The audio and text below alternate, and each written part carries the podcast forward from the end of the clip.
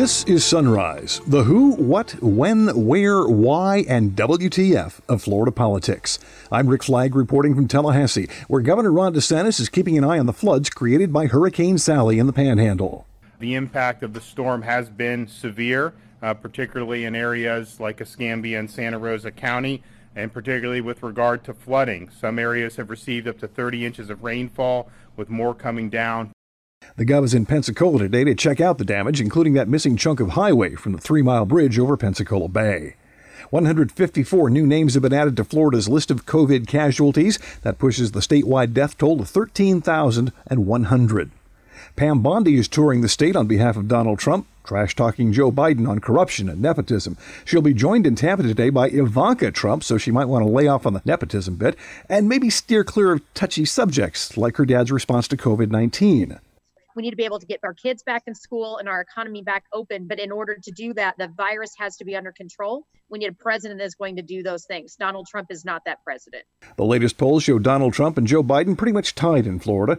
Politico's Mark Caputo is covering the Biden campaign, and he says the COVID crisis is helping the Democratic nominee by limiting his public appearances. Biden's campaign all along was designed with that hope in mind that Biden wouldn't have to hit the hustings, that Biden wouldn't have to do all of this campaign travel and all of these speeches because his strength is not in giving public speeches. He's not a movement candidate, he's not a rally candidate. And coronavirus coincidentally played to a strength of the campaign and allowed him, rather than look like he was hiding in his basement, albeit that's what Trump's campaign accuses him of, of looking responsible and projecting an aura, an air of responsibility. Mark is our guest today on the Sunrise interview, and this will be the first one in months that hasn't been done over the phone. He actually stopped by the studio Wednesday, so if I come down with COVID, you know who I'll be blaming. We'll also have your daily calendar of political events and check in with a Florida woman who took part in an anti mask protest at a Target in South Florida. That mask is killing people. It literally is killing people. And now the top stories on Sunrise for Thursday, September 17th. The National Hurricane Center warned us there would be historic levels of rain and flooding from Hurricane Sally, and they were not kidding. Governor Ron DeSantis says the slow moving storm dumped as much as 30 inches of rain in some parts of the panhandle, and it wasn't done yet. Nearly 600 search and rescue missions have been conducted uh, with local sheriff's offices in Escambia, Santa Rosa, and Okaloosa. Uh, the state has also assisted in those, as had as has the Coast Guard. Uh, to support these missions, we've activated 500 Florida National Guard soldiers. Uh, we have uh, air assets, helicopters, and 50 high water vehicles. Uh, Florida Fish and Wildlife uh, Conservation Commissioner also has 50 Special Operations Group members uh, who are also standing by to assist.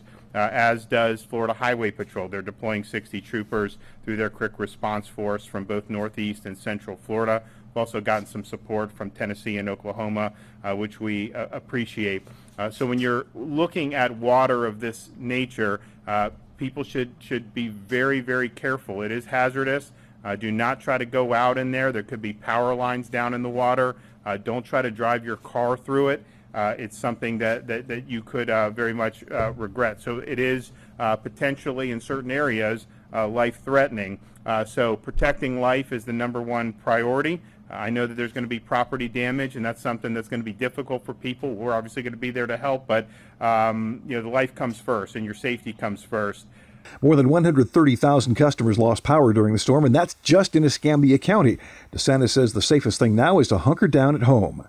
The most important thing we want people to do is just stay vigilant, uh, listen to your local uh, officials, and be cognizant of the risks that the water poses right now but even as that water subsides, which we think uh, it probably will, uh, the amount of rain that's being dumped to our north uh, is going to impact uh, places uh, in in the northwest Florida. So you're going to have these rivers that are going to crest uh, maybe Friday.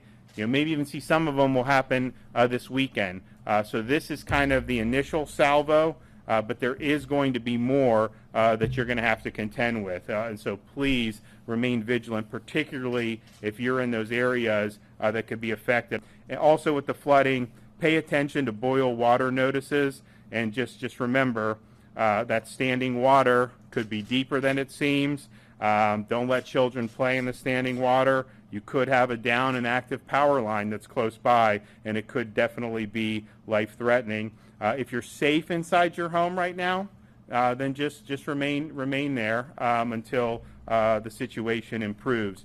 Virtually every river and stream in the western panhandle is flooding now, and the governor says the state is actually trucking in more water. Escambia County had a water main break. Uh, they lost communications to the EOC 911, uh, 911 and dispatched. Um, and so the state has uh, sent folks to help with emergency communications. Uh, the Division of Emergency Management is also mobilizing 60,000 gallons of water to provide clean drinking water for those who have been impacted by uh, the main break. The governor's in Pensacola today to check out the damage firsthand, and the president has already approved his request for a disaster declaration. Florida added 2,355 new cases of coronavirus Wednesday. That increases the statewide total to 671,201. The state health department also reported 154 more fatalities.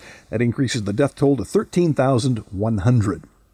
Florida's former Attorney General is on the stump for Donald Trump, conducting a series of Women for Trump events throughout the state. Pam Bondi is repeating many of the same things she talked about at the Republican National Convention when she accused Joe Biden of nepotism and corruption. For Joe Biden, it's been the land of opportunism, not opportunity. As a career prosecutor and former Attorney General of Florida, I fought corruption, and I know what it looks like, whether it's done by people wearing pinstripe suits or orange jumpsuits. We were told to look at Joe Biden as the model of integrity, but when you look at his 47 year career in politics, the people who benefited are his family members, not the American people. For those of you wondering how anyone working for Donald Trump has the stones to complain about nepotism, the one word answer is projection, taking the bad things you don't like about yourself, or in this case your candidate, and attributing them to someone else. Speaking of nepotism, Bondi will take part in a fireside chat today in Tampa with Ivanka Trump, who is on Daddy's payroll. When Bondi talks about corruption, remember how her office ignored complaints from consumers who said they were ripped off by Trump University. And don't forget that $25,000 donation Trump made to Bondi's political committee after she decided the complaints did not need to be investigated.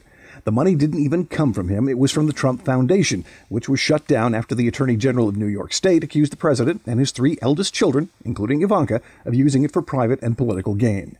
Pam Bondi also led the charge to repeal the Affordable Care Act, using state tax dollars to challenge the legality of a system that helped millions of Floridians get health insurance.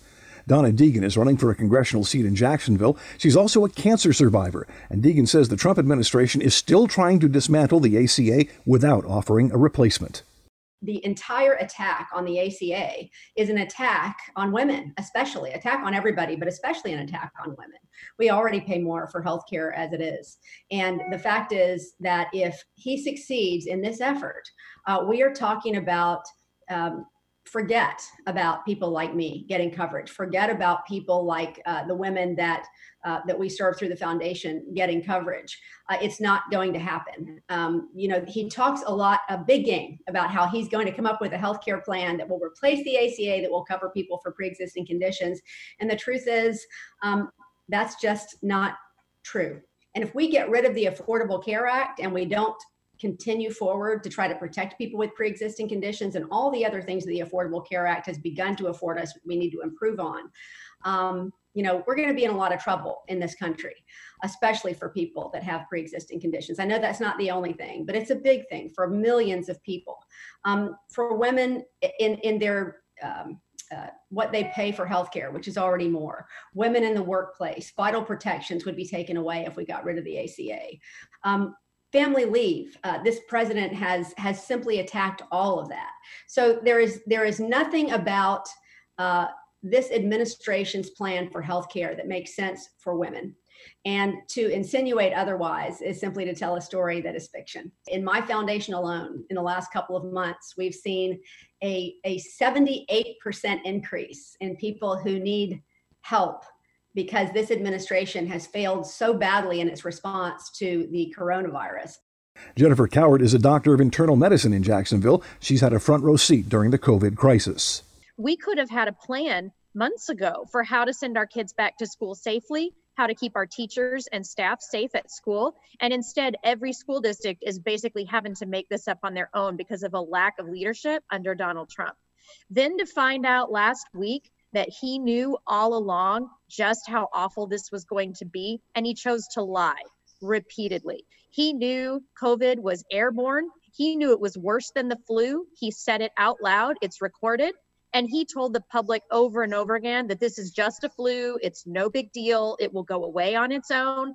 He continues to have indoor rallies with supporters who believe him when he says this is not that dangerous and not that bad.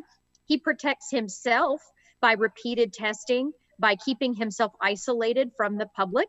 Um, by keeping them away from him. And he'll even say out loud that, well, there's no problem here because I'm safe. And yet, the people who support him and come to his rallies are at severe danger. They believe him when he said this isn't that bad. And yet, he knew back in March that this was far more dangerous than he was letting on. He even said, I'm trying to keep it down. I don't want to panic people. We all know he means don't panic the stock market. And and so what he we have right now is on top of a failure in leadership on on repealing the Affordable Care Act. We've now added rampaging COVID 19 throughout our country, nearly 200,000 dead. We're going to have more and more of that before the end of this uh, terrible pandemic. We have women like myself who rely on childcare to be able to work, and yet daycare centers are now in crisis. Uh, we have schools in crisis. Um, we have women who are not going to be able to work or going to be having to choose unsafe childcare arrangements. This is all directly related to failures and lies on behalf of Donald Trump. That failure of leadership, it comes from the top down. We've never had a plan for how to safely open our economy because, in order to safely open the economy, we needed a strategy to fight and combat COVID 19. We need to be able to get our kids back in school and our economy back open. But in order to do that, the virus has to be under control. We need a president that's going to do those things. Donald Trump is not that president. One more thing to remember about Pam Bondi she's a registered agent for the government of Qatar, one of the richest countries in the world. They've been accused of bribing officials to land the World Cup championships in 2022. So when Bondi says she knows corruption, she ain't kidding, folks. Next up on the Sunrise interview, we'll check in with an old friend from the Capitol Press Corps. Mark Caputo is a writer for Politico and was one of the first print journalists in Tallahassee to incorporate a video camera into his reporting. We called it the Caputo Creepy Cam, and it served him well. But first, a word from the sponsors. You're listening to the Sunrise Podcast from Florida Politics, and we're much obliged. PredictIt is like the stock market for all things politics. Instead of trading stock in companies, you're investing money into your opinions on everything from election results to how many times President Trump will tweet this week. It's easy and only costs a few bucks to get started. Our podcast listeners can get a special introductory offer by visiting predictit.org slash promo slash FLAPOL. Try it today. Welcome back to Sunrise. Our guest today on the Sunrise interview is Mark Caputo, former ace reporter for the Miami Herald at the Tallahassee Bureau, covering the Capitol for many years, now with Politico, covering the Biden campaign. Welcome back to Tallahassee, Mark. It's great to be back in Tallahassee, actually. I, I, I like living in Tallahassee more than Miami, I must admit. Uh, well, what brings you back? The daughter, right? My daughter's going to FSU. We kept our house here because we had it for so long. We'd known a lot of money on it. It was a rental house. And because of coronavirus, it has now become uh, student housing for students who don't want to get coronavirus. So, your main gig now with Politico is covering the Biden campaign. What sort of insights can you offer us as to what he's doing right and what he's doing wrong?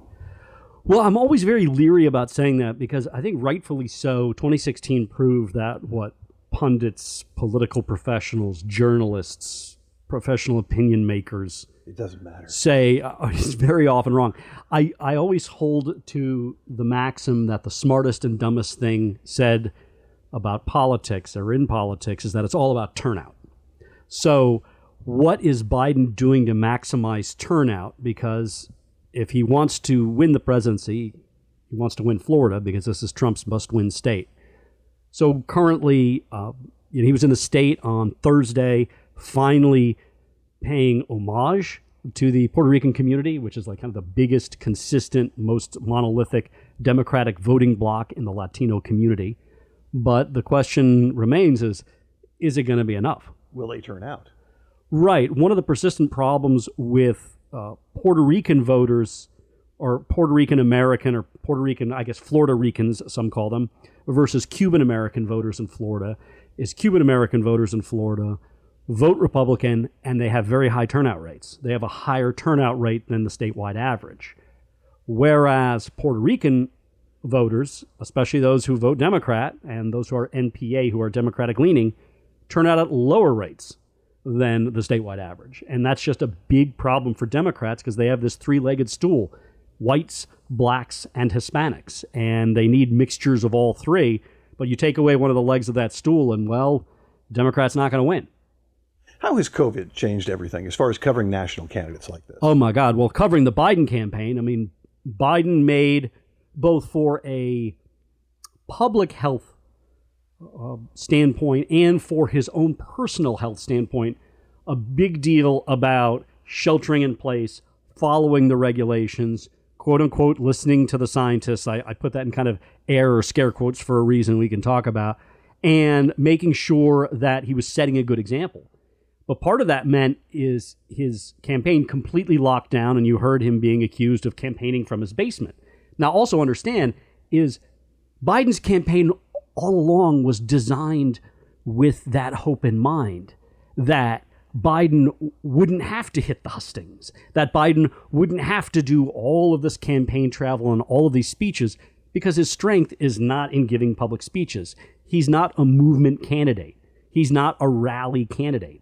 And coronavirus coincidentally played to a strength of the campaign and allowed him, rather than look like he was hiding in his basement, albeit that's what Trump's campaign accuses him of, of looking responsible and projecting an aura, an air of responsibility. I, I, do remember that when he used to give speeches, our favorite occupation was tr- waiting for the screw up, waiting for the malaprop that would happen. So I, I, can see why he'd want to get out of there. I, you know, just covering Biden, like I remember being in Iowa before the caucuses and going from event to event. You know, it's dark, and Biden is he kind of, kind of has a tendency to talk a little slowly, and it was and and he would talk about depressing things. You know, the death of his his wife and daughter, the death of his son, um, and you know he, he wouldn't he wouldn't really have a very enthusiastic crowd, and then you would just be waiting like, oh, is he going to just say something wrong? And then we have to figure out how to incorporate that into the story. And it was almost like watching a man walk on a sheet of thin ice. You were like almost kind of anxious, like at what point is he? Is I hear he the cracking. yeah, when, when's he going to make the news? And so um, the thing with Biden that was interesting is that Biden on the stump sucks. Biden one on one is phenomenal. And so the campaign finally kind of realized that is like, don't have him on the stump for so long and just have him work the rope line. And people would come up and it was th- and it was just this totally different candidate. People would come up and tell them tell him their their most um, you know their horrible inter- story, the, yeah. the, terrible thing that had happened to them. Right. It's like retail politics all over again. It the totally stuff was, was gone for so long. Like I saw like uh, in New Hampshire, I saw this old vet who comes up to him, and the guy's like, you know, I lost my son, and, and then Biden just knows and put his arms out for the guy to hug him, and they hugged. And like the guy's Vietnam vet cap like popped off of his head. Just a very Biden moment. So um, being able to have a campaign where he doesn't have to be giving these speeches and where he can be much more scripted really played to his strengths. And you know, you look at the polling. I mean, in the end, you know, the polling is as scientific as we can get engaging public opinion still, and it's pretty good for him. Any predictions? You know if Biden wins Florida, he could win by as much as two. If Trump wins Florida, he can win by as much as one and a half. That is that's as close to a prediction as I'm going to come. Wow. And if Biden wins Florida, he will he will win the election. The good thing in Florida is we might have an early call because 75% of the ballots in this election might be cast before election day by in-person early votes and by mail-in votes. All of those b- ballots, all those votes are being logged into the supervisors of election systems. So at 7 p.m., when they shut down, now remember we're in two times. Right, 8 p.m. technically, yeah. yeah. But at 7 p.m., I think some of some of the counties individually might report their results. Like Miami Dade might report its results starting at 7 p.m. Eastern time. Now the state won't, but Miami Dade might. Those um, those votes are almost like a, a button away. They they can just load into the system. So you'll have the biggest counties in Florida reporting as much as 75% of their vote uh, before 8 p.m. So we'll have a really good idea of what the election looks like. Now, that having been said, we have a history of razor thin election margins. We're so close anyway. It doesn't matter how early Right. it gets done. But at the same time, if it looks like, generally speaking, you know, if if the lead is by about uh, two points or so by the next morning, generally the person who's up by those two points is going to win anyway. Uh, so Florida, not only because of the electoral college, if Biden wins it, spells doom for Trump, but also if there are no, you know, regular calls in the Midwest, which is highly possible because they don't have the same systems and familiarity we do, they could be counting ballots for a few days. But if Florida comes in, if Florida comes in for Biden, it'll tell you two things. One, Biden is winning his must win state, Trump's must win state, so he's probably going to win. Two, because of the demographic mix of voters we have here, it'll give you a good idea of how those white voters in the Midwest are going to vote, or are voting, or have voted. So it, it, it could Florida could tell kind of the story twice. Final question What's the best alcohol for covering a Biden event? Well, for me, the best alcohol is probably Patron Silver, uh, just because it uh, it it's it's low glycemic. You can drink enough of it, you won't have a, a hangover the next day. I, I I have my own thing. I call it a Mexican monster. I, I like to have Patron and uh, one of the Monster Energy drinks, preferably the ones with zero sugar. It'll give you a little poor man's speedball feel. Sounds like a Charlie Crist cocktail. Old vodka Red Bull. That's true. I think he was, and he was diet Red Bull. If I'm Diet not Red Bull, mistaken. yeah. no, the guy. he- he- my favorite line from Charlie Crist was it was an Atlantic story about him. Is he's at a big dinner with all these people and he's not eating, and the bread is being passed around the table, and he looks at it. He says, "Eat bread, look like bread." what is it about Florida governors that are so strange? Ah, we've got some of the best, We- some of the worst. You've been listening to Mark Caputo, ace political reporter for Politico. Thanks for joining us today, Mark. Thanks for having me, Rick. Your calendar of events begins at 9 with an online meeting of the Florida Defense Support Task Force.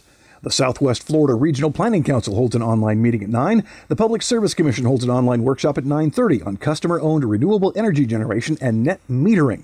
The Florida Supreme Court releases weekly opinions at 11. The Citizens Property Insurance Market Accountability Advisory Committee meets at 11. They'll review an exposure reduction study that says, among other things, that private market insurance rates are increasing.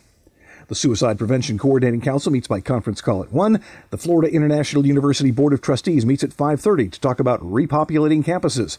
A campaign kickoff event is scheduled at 6 this evening in West Palm Beach for Republican Susan Rivera, who's challenging Representative Matt Willhite of Wellington in House District 86.